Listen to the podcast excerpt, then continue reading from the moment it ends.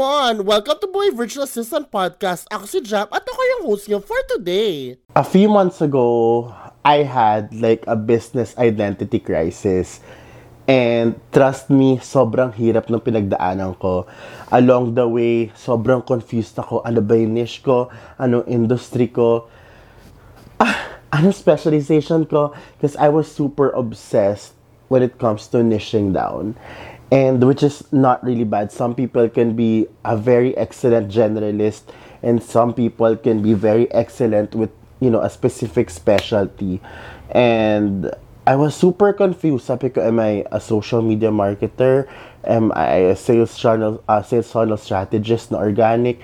What am I? I am so confused. I went through that stage and I'm so happy because eto, kwento ko lang sa inyo sobrang saya ko kasi I have friends in the community na sobrang supportive and really help me out with this journey.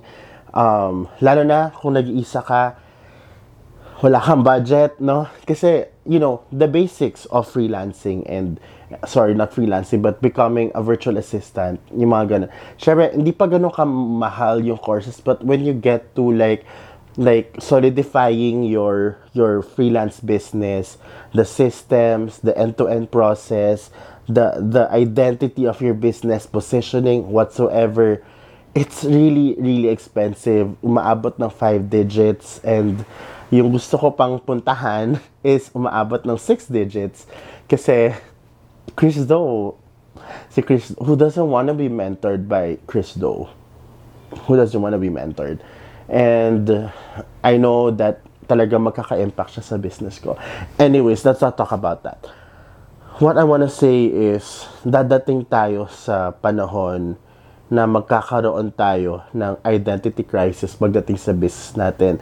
And which is something that's normal because at first you will find your strength, you will find your own space. Malalaman mo along the way kung from this general, no, you will work yourself down to a specific specialization, which is finally something that I discovered this like last month. And thanks to Andrea of Koi Social kasi um, tawag dito, we had a call, one-on-one call, and she literally like walked me through And I realized na parang, oh my gosh, like sabi niya sa akin, Jam, you're, you can be an OBM. Sabi ko, what the heck is an OBM? Online Business Manager, what does an o- OBM do? Sabi ko ganun. An OBM, of course, manages, of course, the operations of the business of a client. But you should focus on, you know, helping coaches. And sabi ko, anong klaseng coach? Sige, narrow down pa natin. Duh, Jam, siguro freelance coaches, 'di ba? So, and I really want to focus on may influence na na freelance coaches to help them send their sell, sell, send, to help them sell their courses online. 'Di ba? Organic approach. So Jam is an online business manager who helps who helps influencer fudge ang haba. But isa pa, Jam is an online business manager who helps influencer freelance coaches sell their courses online organically. And this is something that I am very, very capable of. Like, number one, sales funnel strategy, strategies na organic. I am very good with that. I've applied it with my own brand.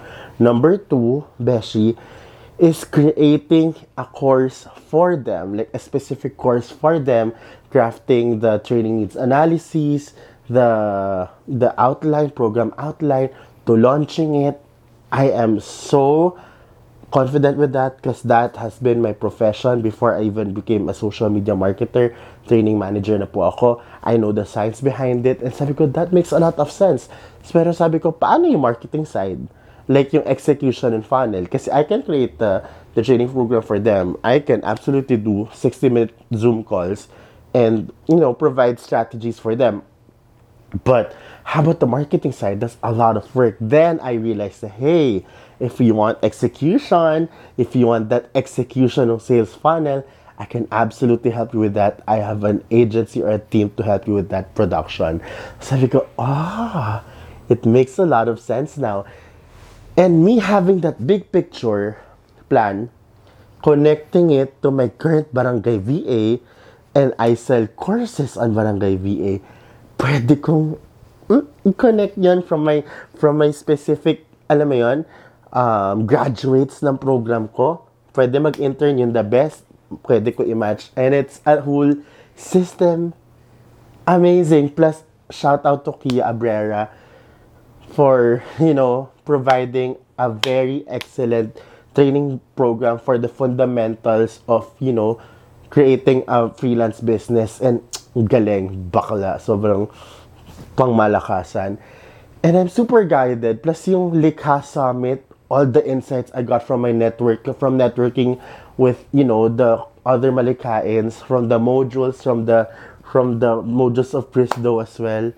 Ooh, sobrang sabi ko, I finally have the complete support system. All I have to do is to put it on writing, on paper, and execute it slowly. So I recently sat down and really worked on my business plan, really fixing everything, everything talaga. Started with myself, okay, and then now, naka Gantt chart na siya. I have my own timelines and I'm executing it slowly. And for me to be able to focus on that and make results in that area of my business, I had to let go of some of my clients. And I know it's a sacrifice, but hey, kung mo pa alam yung chismis na yan, check yung previous videos ko. Previous videos ko.